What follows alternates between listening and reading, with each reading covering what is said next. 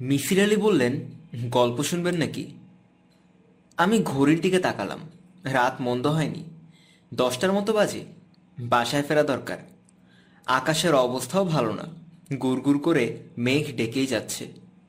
আষাঢ় মাস যে কোনো সময় বৃষ্টি নামতে পারে। আমি বললাম, আজ থাক, আরেকদিন শুনব। রাত অনেক হয়েছে, বাসাও চিন্তা করবে। মিসির আলি হেসে ফেললেন। আমি বিস্মিত হয়ে বললাম হাসছেন কেন?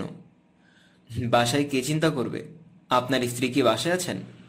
আমার তো ধারণা তিনি রাগ করে বাচ্চাদের নিয়ে বাবার বাড়ি চলে গেছেন। মিসির আলীর পর্যবেক্ষণ ক্ষমতা এবং সামান্য সূত্র ধরে সিদ্ধান্তে চলে যাওয়ার প্রায় অলৌকিক ক্ষমতার সঙ্গে আমি পরিচিত। তবুও বিস্মিত হলাম। আমার স্ত্রীর সঙ্গে আজ দুপুরে বড় ধরনের ঝগড়া হয়েছে। সন্ধ্যাবেলা সে সুটকেস গুছিয়ে বাবার বাড়ি চলে গেছে। একা একা খালি বাড়িতে থাকতে অসহ্য বোধ হচ্ছিল বলে মিসির আলীর কাছে এসেছি। তবে এই ঘটনার কিছুই বলিনি। হাত বাড়িয়ে পারিবারিক ঝগড়ার কথা বলে বেড়ানোর কোনো মানে হয় না। আমি সিগারেট ধরাতে ধরাতে বললাম, ঝগড়া হয়েছে, বুঝলেন কি করে? অনুমানে বলছি। অনুমানটাই বা কি করে করলেন? আমি লক্ষ্য করলাম, আপনার আজ কাজের কোনো তাড়া নেই। তার উপর আপনি আমার কাছে কোনো কাজেও আসেননি। সময় কাটাতে এসেছেন, গল্প করছেন এবং আমার গল্প শুনছেন। কোনো কিছুতেই তেমন আনন্দ পাচ্ছেন না। অর্থাৎ কোনো কারণে মন বিক্ষিপ্ত। আমি বললাম, ভাবি কেমন আছেন? আপনি বললেন, ভালো। কিন্তু বলার সময় আপনার মুখ কঠিন হয়ে গেল। অর্থাৎ ভাবির সঙ্গে ঝগড়া হয়েছে। আমি তখন নিশ্চিত হবার জন্য বললাম, আমার সঙ্গে চারটা ভাত খান। আপনি রাজিও হয়ে গেলেন।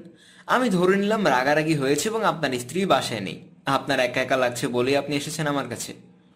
এই সিদ্ধান্তে আসার জন্যে শার্লক হোমস হতে হয় না। একটু ঠান্ডা মাথায় চিন্তা করলেই বোঝা যায়। আমি কিছু বললাম না। মিসির আলি বললেন, চা চড়াচ্ছি, চা খেয়ে গল্প শুনুন। তারপর এইখানেই শুয়ে ঘুমিয়ে পড়ুন। খালি বাসা একা একা রাত কাটাতে ভালো লাগবে না।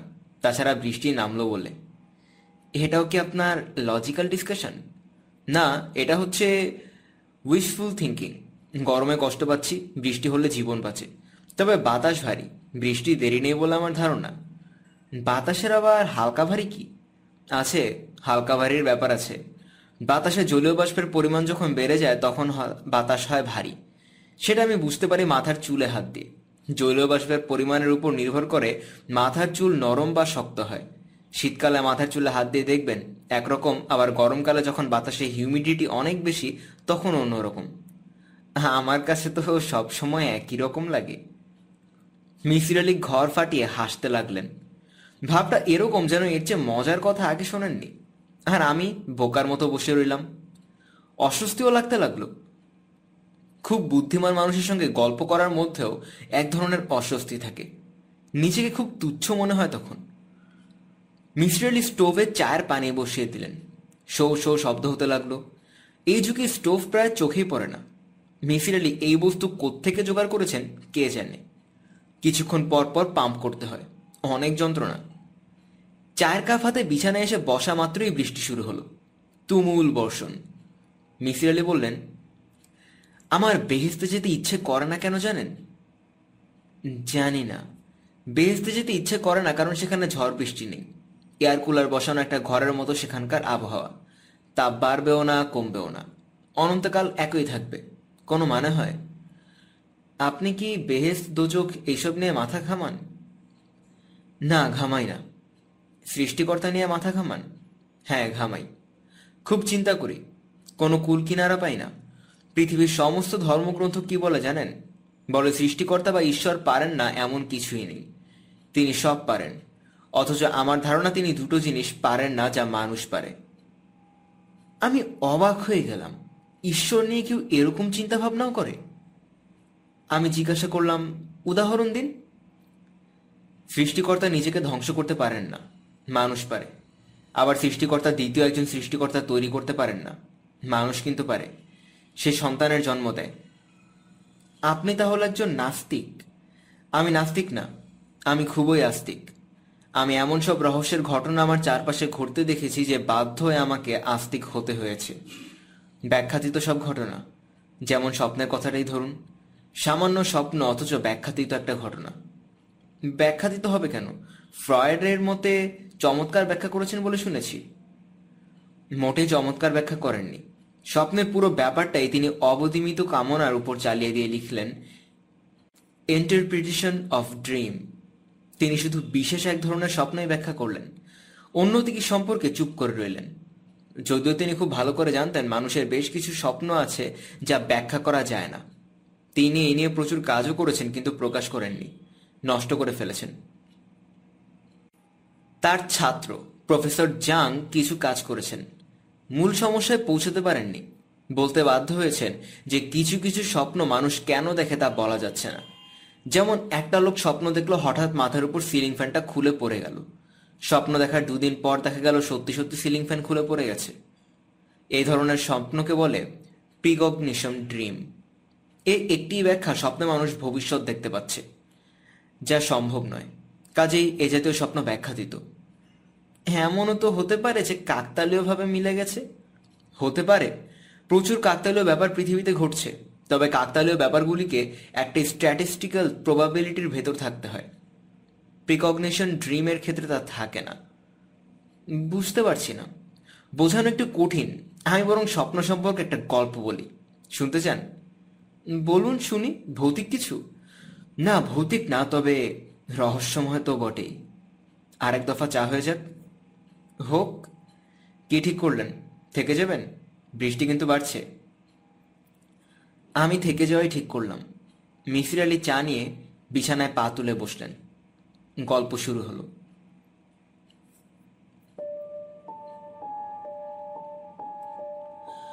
ছোটবেলায় আমাদের বাসায় খাবনাবা নামে একটি স্বপ্ন তথ্যের বই ছিল। কোন স্বপ্ন দেখলে কি হয় সব ওই বইয়ে লেখা। আমার মা ছিলেন বইটার বিশেষ ভক্ত। ঘুম থেকে উঠেই বলতেন, ও মিসির, বইটা একটু দেখ তো, একটা স্বপ্ন দেখলাম, স্বপ্নের মানে কি বলো? আমি বই নিয়ে বসতাম। দেখ তো বাবা, গরু স্বপ্নে দেখলে কি হয়? আমি বই উল্টে জিজ্ঞাসা করলাম, কি রঙের গরু মা? সাদা না কালো? এই তো মুশকিলে ফেললি, সাদা না কালো খেয়াল নাই। সাদা রঙের হলে ধন লাভ, কালো রঙের হলে বিবাদ। কার সঙ্গে বিবাদ, তোর বাবার সাথে?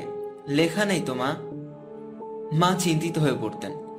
স্বপ্ন নিয়ে চিন্তার তার কোনো শেষ ছিল না। আর কত বিচিত্র স্বপ্ন সে দেখতেন। একবার দেখলেন দুটা অন্ধ চড়ুই পাখি। খাবনামায় অন্ধ চড়ুই পাখি দেখলে কি হয় লেখা নেই। কবুতর দেখলে কি হয় লেখা আছে। মার কারণে খাবনামা ঘাটতে ঘাটতে একসময় পুরো বইটা আমার মুখস্থ হয়ে গেল। স্বপ্ন বিশারদ হিসেবে আমার নাম রটে গেল। যে যা দেখে আমাকে সে অর্থ জিজ্ঞেস করে। এই করতে গিয়ে জানলাম কত বিচিত্র স্বপ্নই না মানুষ দেখে। সেই সঙ্গে মজার মজার কিছু জিনিসও লক্ষ্য করলাম। যেমন অসুস্থ মানুষরা সাধারণত বিকট সব দুঃস্বপ্ন দেখে। বোকা মানুষদের স্বপ্নগুলি হয় সরল ধরনের। বুদ্ধিমান মানুষরা খুব জটিল স্বপ্ন দেখে। সমাজে প্রতিষ্ঠিত ব্যক্তিরা একটা স্বপ্ন প্রায়ই দেখে, সেটা হচ্ছে কোনো একটি অনুষ্ঠানে সে সম্পূর্ণ নগ্ন হয়ে উপস্থিত হয়েছে। সবার গায়ে ভালো পোশাক, শুধু সেই পুরোপুরি নগ্ন। কেউ তাকে লক্ষ্য করছে না। এই জাতীয় স্বপ্ন কি আপনি কখনো দেখেছেন, হুমায়ুন সাহেব? না। একটা স্বপ্ন আমি বারবার দেখি। পরীক্ষা হলে পরীক্ষা দিতে বসেছি। খুব সহজ প্রশ্ন। সবগুলির উত্তর আমার জানা। লিখতে গিয়ে দেখি কলম দিয়ে কালি বেরোচ্ছে না। কলমটা বদলে অন্য কলম নিলাম, সেটা দিয়েও কালি বেরোচ্ছে না। এদিকে ঘণ্টা পড়ে গেছে। এই স্বপ্নটাও খুব কমন আমিও দেখি। একবার দেখলাম বাংলা পরীক্ষা। প্রশ্ন দিয়েছে অঙ্কের। কঠিন সব অঙ্ক। বাদরের তৈলাক্ত বাঁশ বেয়ে ওঠার অঙ্ক। একটা বাদরের জায়গায় দুটা বাদর। খুবই জটিল ব্যাপার। বাঁশের সবটা আবার তৈলাক্ত না, কিছুটা আবার তেল ছাড়া। আচ্ছা আচ্ছা আচ্ছা। সত্যি কি মানুষ এমন স্বপ্ন দেখে? জি না, ঠাট্টা করে বলছি। জটিল সব অঙ্ক ছিল এইটুকু মনে আছে। যাই হোক, ছোটবেলা থেকে এইসব কারণে স্বপ্নের দিকে আমি ঝুঁকলাম। দেশের বাইরে যখন প্যারাসাইকোলজি পড়তে গেলাম, তখন স্পেশাল টপিক নিলাম ড্রিম ড্রিম ল্যাবরেটরিতে কাজও করলাম। আমার প্রফেসর ছিলেন ডক্টর সুইন হার্ন দুঃস্বপ্নের ব্যাপারে যাকে পৃথিবীর সেরা বিশেষজ্ঞ বলা যেতে পারে। দুঃস্বপ্ন অ্যানালিসিসের তিনি একটা টেকনিক বের করেছেন যার নাম সুইন হার্ন অ্যানালিসিস। সুইন হার্ন অ্যানালিসিসের ব্যাখ্যা করা যায় না, এমন সব দুঃস্বপ্নের একটা ফাইল তার কাছে ছিল। সেই ফাইল তিনি তার গ্র্যাজুয়েট ছাত্রদের দিতেন না। আমাকে তিনি খুবই পছন্দ করতেন, সম্ভবত সে কারণে সে ফাইল ঘাটার সুযোগ হয়ে গেল। ফাইল পরে আমি হতভম্ব। ব্যাখ্যাতীত সব ব্যাপার। একটা উদাহরণ দিই। নিউ ইংল্যান্ডের একটি তেইশ বছর বয়সী মেয়ে দুঃস্বপ্ন দেখা শুরু করল। তার নাভি মূল থেকে একটা হাত বের হয়ে আসছে। স্বাভাবিক হাতের চেয়ে সরু লম্বা লম্বা আঙুল। হাতটার রং নীলচে খুব তুলতুলে। দুঃস্বপ্নটা সে প্রায়ই দেখতে লাগল। প্রতিবারই স্বপ্ন ভাঙত বিকট চিৎকারে। তাকে ড্রিম ল্যাবরেটরিতে ভর্তি করা হলো। প্রফেসর সুইনহার্ন রুগীর মনোবিশ্লেষণ করলেন। অস্বাভাবিক কিছুই পেলেন না। মেয়েটিকে পাঠিয়ে দেওয়া হলো নিউ ইংল্যান্ডে। তার কিছুদিন পর মেয়েটি লক্ষ্য করল তার নাভি মূল ফুলে উঠেছে। এক ধরনের নন ম্যালিগনেট গ্রোথ হচ্ছে। এক মাসের মধ্যে সেই টিউমার মানুষের হাতের আকৃতি ধারণ করল।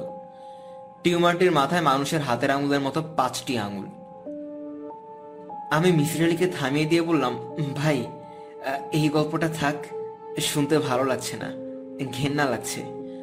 ঘেন্না লাগার মতোই ব্যাপার। ছবি দেখলে আরও ঘেন্না লাগবে। মেয়েটির ছবি ছাপা হয়েছে নিউ ইংল্যান্ডের জার্নাল অফ মেডিসিনে। ছবি দেখতে চান? জি না। পিএইচডি প্রোগ্রামে গিয়েছিলাম। পিএইচডি না করেই ফিরতে হলো। প্রফেসরের সঙ্গে ঝামেলা হলো। যে লোক আমাকে এত পছন্দ করত, সেই বিষ নজরে দেখতে লাগল। এমএস ডিগ্রি নিয়ে দেশে ফিরলাম। ঢাকা বিশ্ববিদ্যালয়ে পার্ট টাইম টিচিং এর একটা ব্যবস্থা হলো, ছাত্রদের অ্যাবনর্মাল বিহেভিয়ার পড়াই। স্বপ্ন সম্পর্কেও বলি। স্বপ্নের সঙ্গে মানুষের অস্বাভাবিক আচরণের একটা সম্পর্ক বের করার চেষ্টা করি। ছাত্রদের বলি, তোমরা যদি কখনো কোনো ভয়ঙ্কর স্বপ্ন দেখো, তাহলে আমাকে বলবে। ছাত্ররা প্রায়ই এসে স্বপ্ন বলে যায় ওদের কোনো স্বপ্নই তেমন ভয়ঙ্কর না। সাপে তারা করেছে, আকাশ থেকে মাটিতে পড়ে যাচ্ছে, এ জাতীয় স্বপ্ন। আমার ইচ্ছা ছিল দুঃস্বপ্ন নিয়ে গবেষণার কিছু কাজ করব। সেই ইচ্ছা সফল হলো না। দুঃস্বপ্ন দেখছি এমন লোকজনই পাওয়া গেল না। আমি গবেষণার কথা যখন ভুলে গেলাম, তখন এলো লোকমান ফকির। লোকমান ফকিরের বাড়ি কুমিল্লার নবীনগরে। বয়স তিরিশ পঁয়ত্রিশ। শিপিং কর্পোরেশনে মোটামুটি ধরনের চাকরি করে। দু কামরা একটা বাড়ি ভাড়া করেছে কাঁঠাল বাগানে। বিয়ে করেনি, তবে বিয়ের চিন্তা ভাবনা করা হচ্ছে। তার এক মামাতো বোনের সঙ্গে বিয়ের কথাবার্তা হচ্ছে। মেয়েটিকে তার পছন্দ নয়, তবে অপছন্দের কথা সে সরাসরি বলতেও পারছে না। কারণ তার এই মামা তাকে পড়াশোনা করিয়েছেন। ছেলেটি এক সন্ধ্যায় আমার সঙ্গে দেখা করতে এলো। আমি তাকে দেখে চমকে উঠলাম। মুখ পণ্ডুর বর্ণ। মৃত মানুষের চোখের মতো ভাবলেশহীন চোখ। যৌবনের নিজস্ব যে জ্যোতি যুবক যুবতীর চোখে থাকে, তার কিছুই নেই। ছেলেটি হাঁটছে ঘুরিয়ে ঘুরিয়ে। কিছুক্ষণ পরপরই চমকে উঠছে। সে ঘরে ঢুকে বিনা ভূমিকায় বলল, স্যার, আপনি আমাকে বাঁচান। আমি ছেলেটাকে বসালাম, পরিচয় নিলাম, হালকা কিছু কথাবার্তা বলে তাকে স্বাভাবিক করার চেষ্টা করলাম। তাতে খুব লাভ হলো বলে মনে হলো না। তার অস্থিরতা কমলো না। লক্ষ্য করলাম সে স্থির হয়ে বসতেও পারছে না। খুব নড়াচড়া করছে। আমি বললাম, তোমার সমস্যাটা কি? স্যার আমি আমি দুঃস্বপ্ন দেখি। ভয়ঙ্কর দুঃস্বপ্ন। দুঃস্বপ্ন দেখে না এমন মানুষ তুমি খুঁজে পাবে না। সাপে তারা করছে, বাঘে তারা করছে, আকাশ থেকে নিচে পড়ে যাওয়া, এগুলি খুব কমন স্বপ্ন। সাধারণত হজমের অসুবিধা হলে অনেকজনের দুঃস্বপ্ন দেখে। ঘুমের অসুবিধা হলেও দেখে। তুমি শুয়ে আছো? মাথার নিচ থেকে বালিশ সরে গেলে তখন এরকম স্বপ্ন তুমি দেখতে পারো। শারীরিক অসুস্থের একটা প্রকাশ ঘটে দুঃস্বপ্নে। আগুনে পুরো স্বপ্ন মানুষ কখন দেখে জানো? যখন পেটে গ্যাস হয়, সেই গ্যাসে বুক জ্বালাপোড়া করে তখন সে স্বপ্ন দেখে তাকে জ্বলন্ত আগুনে ফেলে দেওয়া হয়েছে। স্যার, আমার স্বপ্ন এরকম না, অন্যরকম। ঠিক আছে, গুছিয়ে বলো। শুনি কি রকম ছেলেটির সঙ্গে সঙ্গে কথা শুরু করল। মুখস্থ বলে যাবার মতো বলে যেতে লাগল। মনে হয় আগে থেকে ঠিকঠাক করে এসেছে এবং অনেকবার রিহার্সেলও দিয়েছে। কথা বলার সময় একবার আমার চোখের দিকে তাকালো না। যখন প্রশ্ন করলাম, তখনও না। প্রথম স্বপ্নটা দেখি বুধবার রাতে। এগারোটার দিকে ঘুমোতে গেছি। আমার ঘুমের কোনো সমস্যা নেই। শোয়া মাত্র ঘুমিয়ে পড়তে পারি। সেরাতেও তাই হলো। বিছানায় শোয়া মাত্র ঘুমিয়ে পড়েছি। সঙ্গে সঙ্গে স্বপ্নটা দেখছি। কি করে বুঝলে? শোয়া মাত্র স্বপ্ন দেখছ? জেগে উঠে ঘড়ি দেখেছি। এগারোটা দশ। স্বপ্নটা বলো। আমি দেখলাম খোলামেলা একটা মাঠের মতো জায়গা। খুব বাতাস বইছে। শো শো শব্দ হচ্ছে। রীতিমতো শীত লাগছে।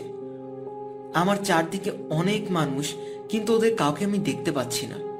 এদের কথা শুনতে পাচ্ছি। হাসির শব্দ শুনছি।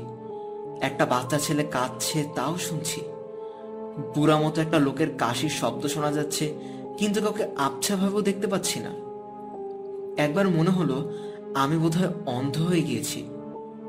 চারদিকে খুব তীক্ষ্ণ চোখে তাকালাম। মাঠ দেখতে পাচ্ছি, কুয়াশা দেখতে পাচ্ছি, কিন্তু মানুষজন দেখছি না, অথচ তাদের কথা শুনছি। হঠাৎ ওদের কথাবার্তা সব থেমে গেল। বাতাসের শৌষ শব্দও বন্ধ হয়ে গেল। মনে হলো কেউ যেন এসেছে। তার ভয়ে সবাই চুপ করে গেছে। আমার নিজেরও প্রচণ্ড ভয় লাগল। এক ধরনের অন্ধ ভয়। তখন শ্লেষা জড়িত মোটা গোলায় কে একজন বলল, ছেলেটা তো দেখে এসেছে। মেয়েটা কোথায়? কেউ জবাব দিল না। খানিকক্ষণের জন্য বাচ্চা ছেলেটার কান্না শোনা গেল। সঙ্গে সঙ্গে থেমেও গেল। মনে হলো কেউ যেন তার মুখ, হাত চাপা দিয়ে কান্না বন্ধ করার চেষ্টা করছে। ভারী গলার লোকটা আবার কথা বলল, মেয়েটা দেরি করছে কেন? কেন এত দেরি? ছেলেটিকে তো বেশিক্ষণ রাখা যাবে না। এর ঘুম পাতলা হয়ে এসেছে। ও জেগে যাবে। হঠাৎ চারদিকে সারা পড়ে গেল। একসঙ্গে সবাই বলে উঠল, এসেছে। এসেছে, মেয়েটা এসেছে। আমি চমকে উঠে দেখলাম, আমার পাশে একটা মেয়ে দাঁড়িয়ে আছে। খুব রোগা একটা মেয়ে, অসম্ভব ফর্সা। বয়স আঠারো উনিশ, এলোমেলোভাবে শাড়ি পরা, লম্বা চুল, চুলগুলি ছেড়ে দেয়া, বাতাসে উঠছে মেয়েটা ভয়ে থরথর করে কাঁপছে। আমি অবাক হয়ে মেয়েটির দিকে তাকিয়েছি সে অসংকোচে আমার হাত ধরে কাপা গলায় বলল, আমার ভয় করছে ভয় করছে আমার আপনি কে? আমার নাম নার্গিস। আপনি যা দেখছেন তা স্বপ্ন, ভয়ঙ্কর স্বপ্ন। একটু পরে বুঝবেন। আগে এই স্বপ্নটা শুধু আমি একা দেখতাম। এখন মনে হয় আপনিও দেখবেন। মেয়েটা কাঁদতে শুরু করল। আতঙ্কে অস্থির হয়ে আমার গা ঘেসে দাঁড়াল। কাঁদতে কাঁদতে বলল আপনি কিছু মনে করবেন না। আমার ভয় লাগছে বলে আমি এইভাবে দাঁড়িয়ে আছি। এরা প্রতি মাসে একবার করে আমাকে এই স্বপ্নটা দেখায়। এরা কারা? জানি না। কিচ্ছু জানি না। আপনি থাকায় কেন যেন একটু ভরসা পাচ্ছি। যদিও যেন আপনি কিছুই করতে পারবেন না। কিছুই না। মেয়েটি হাঁপাতে শুরু করল আর তখন সেই ভারী এবং শ্লেষা জড়ানো কণ্ঠ চিৎকার করে বলল, সময় শেষ। দৌড়াও দৌড়াও দৌড়াও। সেই চিৎকারের মধ্যে ভয়ঙ্কর পৈশাচিক কিছু ছিল। আমার শরীরের প্রতিটা স্নায়ু থরথর করে কাঁপতে লাগল। চোখের সামনে কুয়াশা কেটে যেতে লাগল। চারদিকে তীব্র আলো। এত তীব্র যে চোখ ধাঁধিয়ে যায়। যাদের কথা শুনছিলাম, অথচ দেখতে পারছিলাম না, এই আলোয় সবাইকে স্পষ্ট দেখতে পেলাম। এরা এরা এরা এরা কি? কি এরা? এরা মানুষ না, অন্য কিছু। লম্বাটে পশুর মতো মুখ, হাত পা মানুষের মতো। সবাই নগ্ন। এরা অদ্ভুত এক ধরনের শব্দ করতে লাগল। আমার কানে বাজতে লাগল। দৌড়াও। আমরা দৌড়াতে শুরু করলাম। আমাদের পেছনে সেই জন্তুর মতো মানুষগুলো দৌড়াচ্ছে। আমরা ছুটছি মাঠের উপর দিয়ে। সেই মাঠে কোনো ঘাস নেই। সমস্ত মাঠময় অজুত নিজুত লক্ষ কোটি ধারালো ব্লেড সারি সারি সাজানো। সেই ব্লেডে আমার পা কেটে ছিন্ন ভিন্ন হয়ে যাচ্ছে। তীব্র তীক্ষ্ণ যন্ত্রণা। আমি চিৎকার করে উঠলাম, আর তখনই ঘুম ভেঙে গেল। দেখি ঘামে সমস্ত বিছানা ভিজে গেছে। এই তোমার স্বপ্ন? জি। দ্বিতীয় স্বপ্ন কখন দেখলে? তার ঠিক এক মাস পর। সেই মেয়েটিকেও কি দ্বিতীয় স্বপ্নে তোমার সঙ্গে ছিল? জি, একই স্বপ্ন না একটু অন্যরকম একই স্বপ্ন। দ্বিতীয়বারও কি তুমি মেয়েটির হাত ধরে দৌড়ালে? জি, প্রথমবার যেমন তার সঙ্গে কথাবার্তা হয়েছিল, দ্বিতীয়বারও হলো। জি, দ্বিতীয়বারও কি মেয়েটি পরে এসেছে? তুমি আগে এসে অপেক্ষা করেছিলে? জি না, দ্বিতীয়বারে মেয়েটি আগে এসেছিল। আমি পরে এসেছি। দ্বিতীয়বারের স্বপ্ন তুমি রাত কয়টায় দেখেছ? ঠিক বলতে পারব না, তবে শেষ রাতের দিকে। ঘুম ভাঙান কিছুক্ষণের মধ্যেই ফজর রাজান হলো। দ্বিতীয়বারের স্বপ্নে মোটা গলা লোকটি কথা বলল, জি। পানি খাবে? পানি এনে দিব? জি, স্যার, দিন। আমি পানি এনে দিলাম, সে এক নিঃশ্বাসে পানি শেষ করে ফেলল। আমি বললাম, স্বপ্ন ভাঙার পর তুমি দেখলে তোমার দুটি পাইপ ব্লেডে কেটে ক্ষত বিক্ষত হয়ে গেছে, তাই না? জি, স্যার, আপনি কি করে বুঝলেন? তুমি খুঁড়িয়ে খুঁড়িয়ে ঘরে ঢুকলে সেখান থেকে অনুমান করেছি। তাছাড়া তোমার পা স্বপ্নে দেখার পর কেটে যাচ্ছে বলেই স্বপ্নটা ভয়ঙ্কর। পা যদি না কাটতো, তাহলে স্বপ্নটা ভয়ঙ্কর হতো না, বরং একটা মধুর স্বপ্ন হতো। কারণ স্বপ্নে একটি মেয়ের সঙ্গে তোমার দেখা হচ্ছে, যে তোমার গা ঘেসে দাঁড়িয়ে আছে। আঠারো উনিশ বছরের রূপবতী একটি মেয়ে, হাত ধরে তোমরা একসঙ্গে দৌড়াচ্ছ। আমার কথার মাঝখানেই লোকমান ফকির পায়ের জুতা খুলে ফেলল। মোজা খুলল।